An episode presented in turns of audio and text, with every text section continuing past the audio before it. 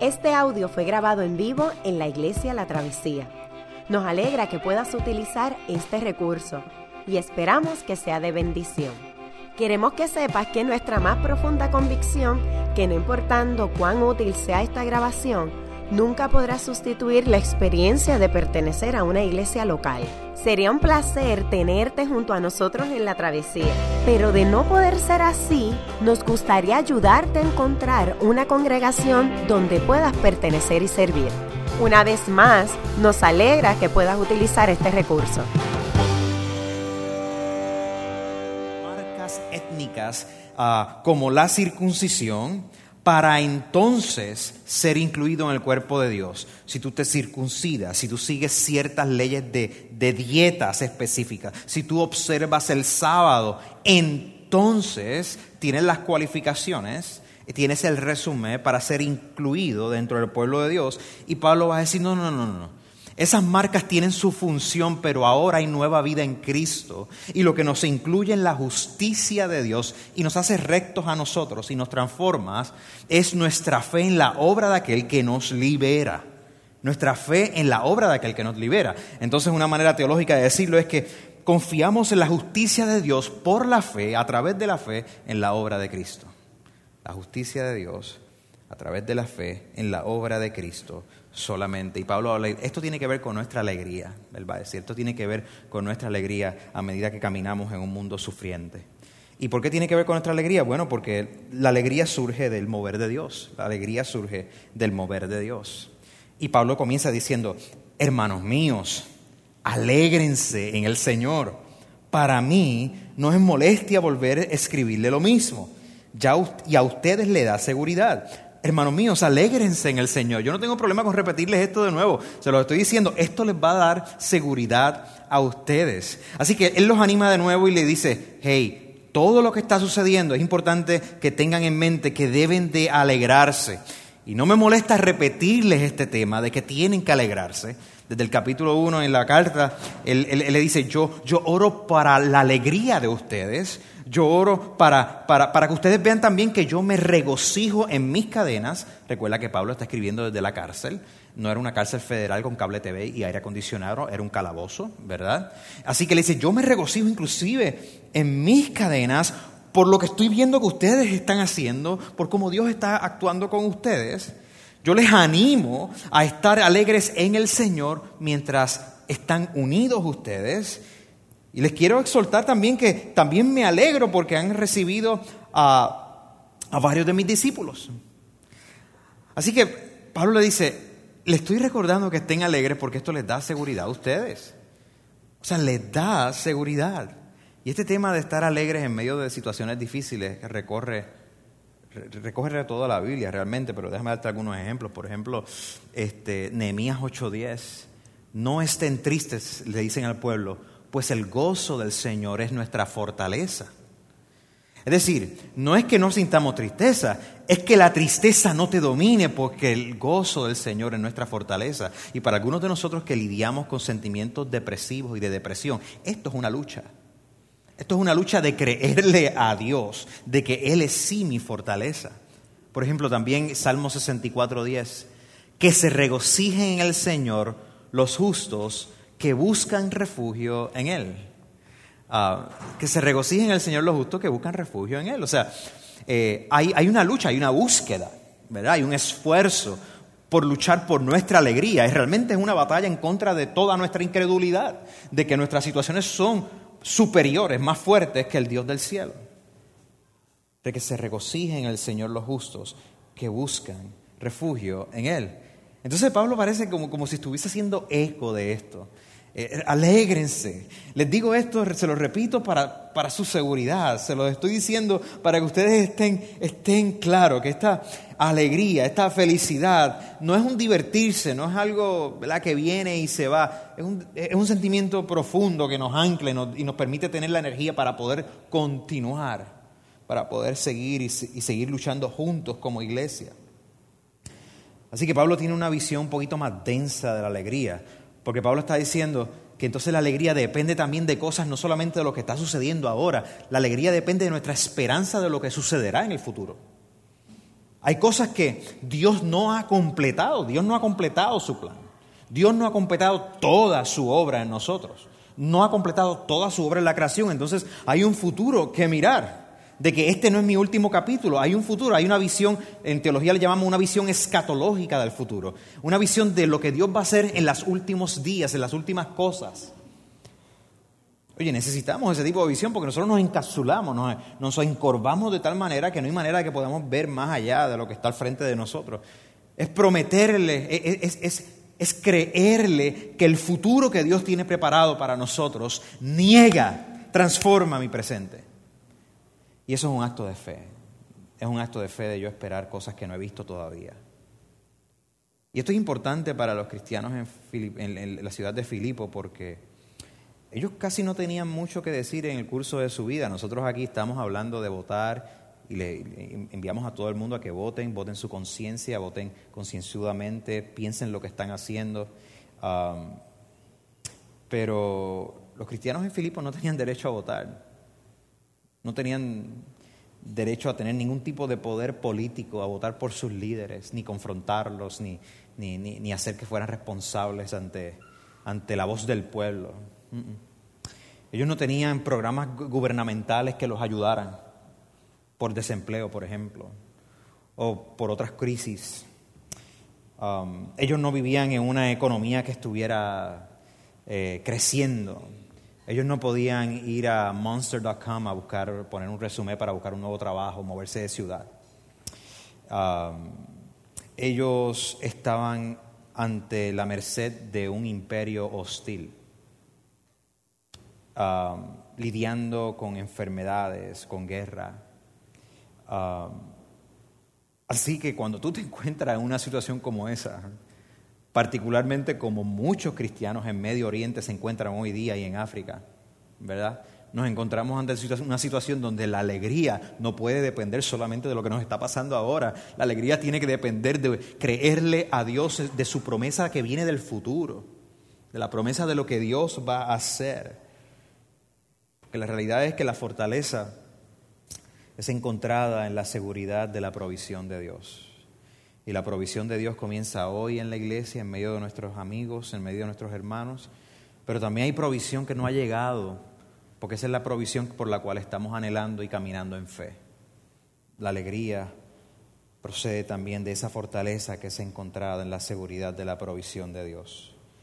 Esa seguridad, Pablo dice, que viene de la resurrección de Jesús la resurrección, eso que niega la muerte en nuestra vida, es la garantía, es la garantía de su propia vida para la nuestra. Esa verdad ancla nuestra alegría, aún en los momentos de mayor dificultad. Pablo es realista, él habla de una, una, alegría realista. De hecho, él va a hablar de que nuestra alegría confronta amenazas. Nuestra alegría confronta amenazas. Pablo escribe una de las cosas algunas de las descripciones más retóricas, más fuertes en contra de lo que él entiende son amenazas para el Evangelio de Jesús. Él le dice, cuídense, y se lo dice tres veces, cuídense, cuídense, cuídense de gente que él describe como perros, hacedores del mal, mutiladores de la carne.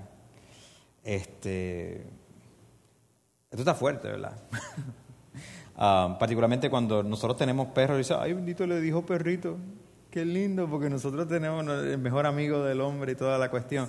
Pero en el contexto greco-romano, los perros eran animales inmundos, eran, eh, no, no, era como que estaban en tu casa, en tu falda, ¿verdad? Eran, eran animales que estaban en la calle, se utilizaban para la casa, eh, comían lo que fuera. Los judíos lo consideraban inmundo porque se comían lo que, lo, lo, que fuera. Ah, eran, estos son hacedores de maldad, mutiladores de la carne, gente que está diciendo, sí, sí, tú tienes que mirar a Jesús pero antes de que tú confíes tu vida a Jesús y seas parte de Jesús, tú tienes que seguir estas, estas reglas. Circuncídate. Este, voy a poner más carga sobre ti. Tienes que volverte este, de nuevo un tipo de fariseo. Tienes que, tienes que eh, depender de tu propia moralidad, de tu propia justicia. Cumple con estos requisitos. Y Pablo dice, mira, por favor, no sean hipócritas. Porque aunque tú le exijas eso a las otras personas, tú sabes que tú mismo no lo cumples. ¿Verdad? Tú, no, mismo no lo cumples, no seas hipócrita. Pero parece que esta gente estaban insistiendo tanto que para ser parte y estar unidos a Cristo, tú tienes que primeramente cumplir todos estos requisitos que Pablo los llama enemigos de la cruz. Esta gente están amedrentando el Evangelio, están, están amenazando nuestra alegría. La alegría de que el liberador es Cristo y no nosotros, la alegría de que la promesa de bienestar es de Cristo, no de auto-bienestar. No me lo estoy inventando yo, le está diciendo, primero es Cristo y después nuestra vida le sigue. No nosotros arreglamos nuestra vida y después viene Cristo. Ese orden para Pablo es sumamente importante, porque es que raya en falsa doctrina cuando se te dice que tu bienestar, tu futuro, tu comunión con Dios y tu justicia depende estrictamente de si tú te la ganas o no. Eso es un falso evangelio. Porque si es por eso, condenados somos todos. no, no hay break, no hay break. Cristo viene como esperanza. Y Pablo dice, nuestra alegría confronta, confronta unas amenazas. Y el asunto es este, la ley no es el vehículo para conocer a Cristo. La ley te apunta ciertamente a tu deficiencia, es un mapa, es un espejo, es un decirte mira a otro lugar porque estás incompleto, no lo puedes cumplir. Um, para conocer a Cristo lo que nos lleva es la fe en Él. Tenemos que confiar en su obra, en lo que Él nos enseña, en su ejemplo, en su, en su muerte, en su resurrección. La ley no hace esa función para nosotros, lo hace la fe. Y la fe es un regalo de Dios mismo, un regalo de Cristo mismo, para que le podamos desear a Él por encima de todas las cosas. Eso es lo que Pablo está hablando, ahora va a hablar de su, de su propia vida, porque entonces él dice, mira, este, eh, cuando él examina su vida da unos datos biográficos. Y básicamente él está diciendo que eh, para superar el pasado, lo superamos para vivir el futuro en Cristo. Entonces él viene y dice, yo mismo tengo motivos para tal confianza. Si cualquier otra persona tiene motivos para confiar en esfuerzos humanos, yo tengo más y menciona siete cosas. Dice, yo fui circuncidado al octavo día por la ley. Yo soy israelita. No solamente soy israelita, soy de la tribu de Benjamín. Soy hebreo de pura cepa, es decir, hebreo de hebreo. Nadie está más puro que yo. En cuanto a la interpretación de la ley, yo soy fariseo. Yo tengo una interpretación correcta, rigurosa, precisa.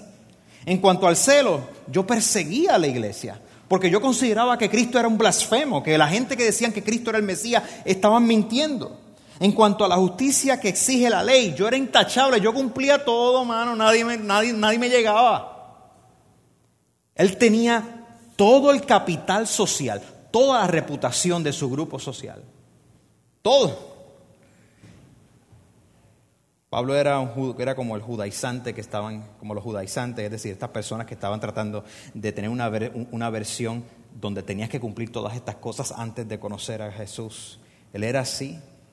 Él pensaba que él estaba bien con Dios. Él tenía todo su pedigrí, todo su resumen estaba excelente, pero algo obviamente le pasó a él. Es como si nosotros dijéramos, mira, yo tengo toda mi, toda mi educación, también esta temporada política soy popular de pura cepa, independentista de pura cepa, PNP de pura cepa, independiente lugarista de pura cepa, este, sidreñista de pura cepa, de pura cepa. No se preocupe si no menciono los demás, no es que estoy apoyando a nadie. Um, soy presbiteriano de pura cepa, carismático de pura cepa fui bautizado, tomo comunión. Mm. Yo sé la Biblia, la conozco. Soy una persona respetada moralmente, tengo mi bachillerato, maestría, doctorado y cuatro cosas más que compré por el online. Ah, soy bueno en los deportes o en la música, tengo todas estas cualidades tengo mi carro, mi casa, tengo mi cuenta, tengo esto, tengo lo otro, la, ta, ta, ta, ta. Y Pablo dice, y todo eso es una porquería. Todo lo que nos da capital social es una porquería, él dice.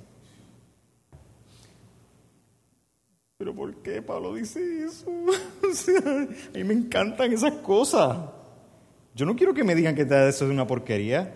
¿Por qué? Porque todo eso lo que hace es reorganizar nuestras prioridades y nuestra identidad de vida a partir de lo que tú logras. y de lo que tu tribu te dice que es bueno. Y Pablo está diciendo, mira, yo, si había alguien que se podía ranquear de todo su resumen, era yo. Y sin embargo, todo esto no importa comparado con el excedente valor de conocer a Cristo, el Dios de la vida. Comparado con Cristo, esto no tiene nada. No, no, no le llega. Pablo cambia sus prioridades, su orientación, cambia su brújula. De hecho, lo dice de esta manera. Um, es más, dice, sin embargo, todo aquello que para mí era ganancia, ahora lo considero pérdida, pérdida por causa de Cristo. Lo considero pérdida por causa de Cristo. ¿Cómo es posible? Él dice, más aún, él dice, por razón del incomparable valor de conocer a Cristo, mi Señor, por Él lo he perdido todo por él yo me arriesgué a perder mi capital social, todas las cosas que me daban identidad. Por él yo lo he perdido todo. Ahora lo considero pérdida por causa de Cristo. Por él lo he perdido todo. Él lo ha perdido todo por él porque si tú tienes el Dios de la vida que tiene poder sobre la muerte, sobre vida después de la vida, o sea, ¿qué, qué compite con eso? Es como que, compite con eso. Entonces es lógico para Pablo, pero es lógico después de haberse encontrado con Jesús en el camino a Damasco.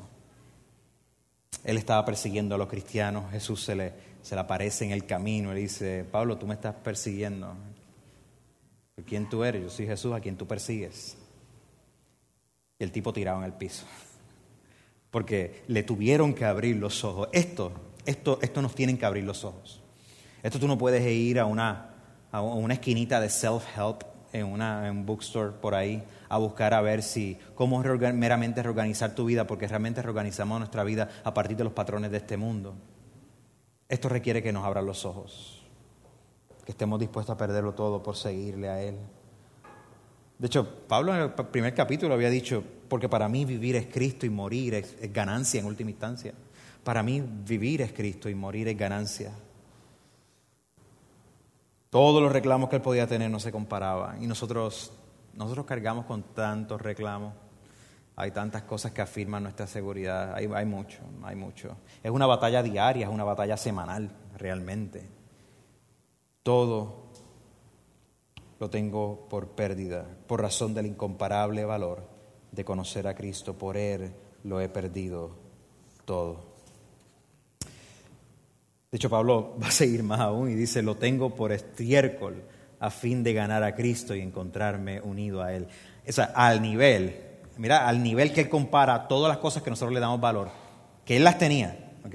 Dice, yo lo tengo por estiércol, ¿ok? Por M, ¿ok? Comparado con esto. O sea, Pablo está hablando de una visión dramática de la vida, porque hay un profundo compromiso de vida. Es, algo que, como que le quita la respiración a uno. ¿Cómo podemos conocer a Cristo de esta manera, con, una imagen de Cristo tan atractiva, tan deseable como nuestro tesoro? Pablo parece que tiene como un rompecabezas. Dice, Cristo puede, se puede conocer. Y es que, es que, es que Cristo nos llama a una, a una relación se puede conocer, no era como los dioses paganos que nadie conocía y había que sacrificarle mil cosas a ver si se compadecían de la gente. No, no, no, Cristo puede ser conocido. Cristo nos llama a tener una relación con Él. Nos llama a los creyentes a, a través de la fe, responder a la fe a Él. Nos llama a, morir en su muerte. Esa es la imagen del bautismo. Con Él somos sepultados, ¿verdad? En el agua y somos levantados, somos limpiados con Cristo. Nuestra antigua manera de vivir ha muerto. Nuestra vieja criatura, habla el apóstol, ha muerto. Ah, demostró su poder sobre la muerte, así que ancla nuestra esperanza en el futuro de que si Él lo hizo, Él lo puede hacer conmigo, lo va a hacer conmigo. Y Él comparte sus sufrimientos con nosotros. Es decir, Jesucristo no solamente tiene eh, profunda compasión, es decir, pasión, sufrimiento con nosotros, sino que tiene profunda identificación con tus luchas y con las mías. El autor de los Hebreos lo dijo de esta manera, porque nosotros no tenemos un sumo sacerdote que no se compadezca de nosotros, sino uno que se compadece de todo nuestro sufrimiento, de toda nuestra vida, pero sin pecado. Pero, pero no pecó. Así que en el último análisis Pablo está diciendo, mira los beneficios de estar unidos a Cristo. Nuestra alegría por el poder de la resurrección ante el sufrimiento es real. Ante el sufrimiento es real. Pablo lo enseña, muchos de nosotros lo hemos vivido. Que ante mucho sufrimiento también esta, esta profunda emoción de confiarle nuestra vida a Dios en que la última palabra no ha llegado y hay un futuro prometido de parte de Dios que ancla la posibilidad de yo sonreír y de yo anhelar su voluntad en mi vida. Oh, yo quiero conocer a Cristo. Él decía, yo quiero conocer a Cristo. No quiero mi propia justicia que procede de la fe. Él dice, ¿para qué? Si fuera mi propia justicia, estoy quebrantado, estoy quebrado, no hay nada que buscar ahí. Yo quiero la justicia que se obtiene mediante la fe en Cristo, la justicia que procede de Dios y no mía. Eso es lo que yo quiero. Yo quiero, yo quiero ayuda del exterior, no interior. Es una batalla, es una batalla constante en contra de nuestra incredulidad. Versos 10 y 11 lo dice de esta manera, lo he perdido todo a fin de conocer a Cristo, experimentar el poder que se manifestó en su resurrección participar en sus sufrimientos y llegar a ser semejante a Él en su muerte. Así espero alcanzar la resurrección de los muertos. Yo quiero participar en sus sufrimientos, una manera de decir participar en todo aquello que pueda traer sufrimiento en la misión de Cristo. Participar en su ejemplo, participar así como lo rechazaron a Él, me pueden rechazar a mí, así como lo atacaron a Él, me pueden atacar a mí. Así como lo ignoraron, me pueden ignorar a mí. Entonces, en un sentido, Pablo está diciendo, la iglesia, todos nosotros participamos extendiendo el ministerio de Jesús, incluso sus sufrimientos. Incluso sus sufrimientos. En otras partes del mundo, quizás en otros contextos, ah, parecerse a Jesús, participar en los sufrimientos de Jesús, se vuelve algo más dramático, particularmente aquellas personas que enfrentan el martirio Martirio, ¿verdad? Es morir por causa de tu fe en Cristo. Actualmente lo vemos con hermanos cristianos en Siria, en Irak, en Arabia Saudita, en partes del norte de África, como Marruecos, por ejemplo, donde el porcentaje de cristianos se ha minimizado y donde el martirio de cristianos ha aumentado.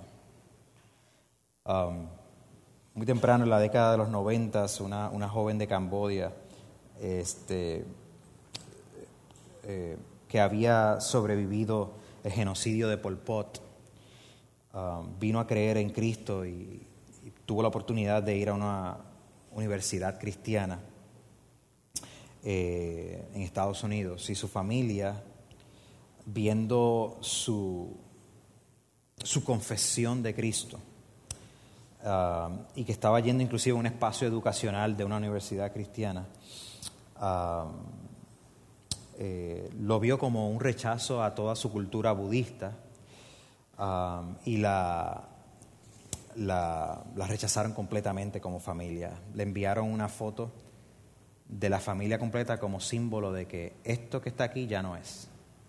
Esto que está aquí ya no es. y eliminaron todo contacto con ella. Eso es un tipo de martirio. En Chicago yo conocí una muchacha así, eh, una joven musulmana que en la Universidad de Illinois se encuentra con este muchacho que era un pastor de jóvenes, comparte el Evangelio, viene a, viene a la fe. En el momento que ella comienza a asistir a grupos cristianos en la universidad, eh, su familia le dice, nosotros no te queremos volver a ver, aquí no hay diálogo, eh, eh, tú no vas a volver a visitarnos. Y su papá le dijo a ella literalmente, esto, esto no lo dijo a Ana y a mí, este, en la iglesia donde asistíamos allá, el papá le dijo, si yo te vuelvo a ver, yo te mato. Esto es Estados Unidos, no estoy hablando del Medio Oriente. Chicago. ¿Okay? Ella es segunda generación. O sea, ella nació en Chicago. ¿Okay? Este, por 10 años no, no le hablaron. Eh, una ah, hace varios años atrás, eh, ella le contó a la iglesia que ah, por primera vez ella le iba a presentar a sus cuatro hijos a, a su papá y a su mamá. Ella había estado en contacto a la distancia con su hermana por Facebook y cosas así. Este, ella le confesó a la iglesia que ella tenía miedo. Ella tenía miedo de, de ver a su papá aún en un lugar público. Tenía, tenía miedo. Ah, yo no sé qué ha pasado con ellos, no sé si ellos estaban orando para que Dios moviera reconciliación, ellos, ella realmente quería que sus hijos conocieran a su papá, eh, pero realmente no, no, no, sé qué ha pasado, yo lo que sí sé que ella estaba pagando el precio ah, de una profunda, un profundo rechazo y hasta amenaza de vida. Ah, y nosotros nos quejamos cuando alguien nos dice, ah, tú vas a la iglesia, tú eres religioso, y eso es lo más que nos preocupa a nosotros. Es algo ridículo, honestamente, cuando comparamos lo que nuestros hermanos hoy día en diferentes partes del mundo están sufriendo. Eso no significa que nuestras luchas no son reales, porque a veces hasta cosas así, que relativas a otras cosas parecen tontas, socavan nuestra fe, amenazan, se convierten en amenazas a nuestra fe, quebrantan nuestra fe en Jesucristo, nos, nos desenfocan de la suficiencia de Jesús. Pero Pablo está diciendo que hay una alegría que que es realista, que mira al futuro de Cristo. La alegría es realista y mira al futuro de Cristo. De hecho, Pablo es tan realista que dice, mira, yo no, no es que yo lo haya ya alcanzado o que yo sea perfecto, él dice. Sin embargo, Dice, hermano, yo no pienso que, ya yo lo haya logrado ya, más bien una cosa hago, olvidando lo que queda atrás y esforzándome para alcanzar lo que está adelante, yo sigo avanzando hacia la meta para ganar el premio que Dios ofrece mediante su llamamiento celestial en Cristo Jesús. dice, yo, no estoy diciendo que yo he llegado, él dice, no, no, me malentiendan, no, no, me pongan en un pedestal, mi autoridad viene por delegación, no porque ya yo llegué y soy esta única persona perfecta. Él dice, no me malentiendan, pero yo sí algo, yo dejo lo que está atrás y me avanzo a lo que está adelante. La alegría es realista y mira el futuro de Cristo. Es una alegría realista. Él sabe lo difícil que es. Una cosa, algo, olvidando lo que queda atrás, me sigo esforzando para alcanzar lo que está delante, sigo avanzando hacia la meta, la imagen del corredor, de la corredora, que está en un maratón, que no es una competencia de 100 metros, que se trata de aquel que está en un maratón que necesita una larga distancia, una visión, controlar su respiración, su hidratación. Va a haber momento que te vas a querer desmayar, y si te desmaya viene otra persona y te levanta de la, de la misma carrera, ¿verdad? Él está utilizando ese tipo de meta. La meta para ganar el premio que Dios ofrece mediante el llamamiento celestial en Cristo Jesús, el premio que está a lo último de nuestra vida. Y obviamente nos hace preguntar, ¿verdad? ¿Qué, qué, carrera estamos corriendo? ¿Qué carrera estamos corriendo que nos sentimos que si nos desmayamos no hay nadie? ¿Qué carrera estamos corriendo que nos sentimos de si no llegué esos primeros 100 metros entonces yo no valgo lo suficiente o, o Dios no está conmigo? ¿Qué carrera la que estamos corriendo? Que cuando te fracturaste ese tobillo y necesitabas ese yeso, metafóricamente, ¿verdad? Tú piensas, se acabó todo. ¿Qué carrera estamos corriendo? Yo espero que podamos estar juntos corriendo y diciendo, bueno, olvidando lo que queda atrás, nos esforzamos por alcanzar lo que está adelante, hacia la meta, para ganar el premio que Dios tiene, que Dios ofrece mediante su llamamiento celestial en Cristo Jesús. El llamamiento es de Dios, no es de nosotros. La justicia es de Dios, no es de nosotros. La alegría es, es profunda. La alegría enfrenta amenazas y sin embargo las supera.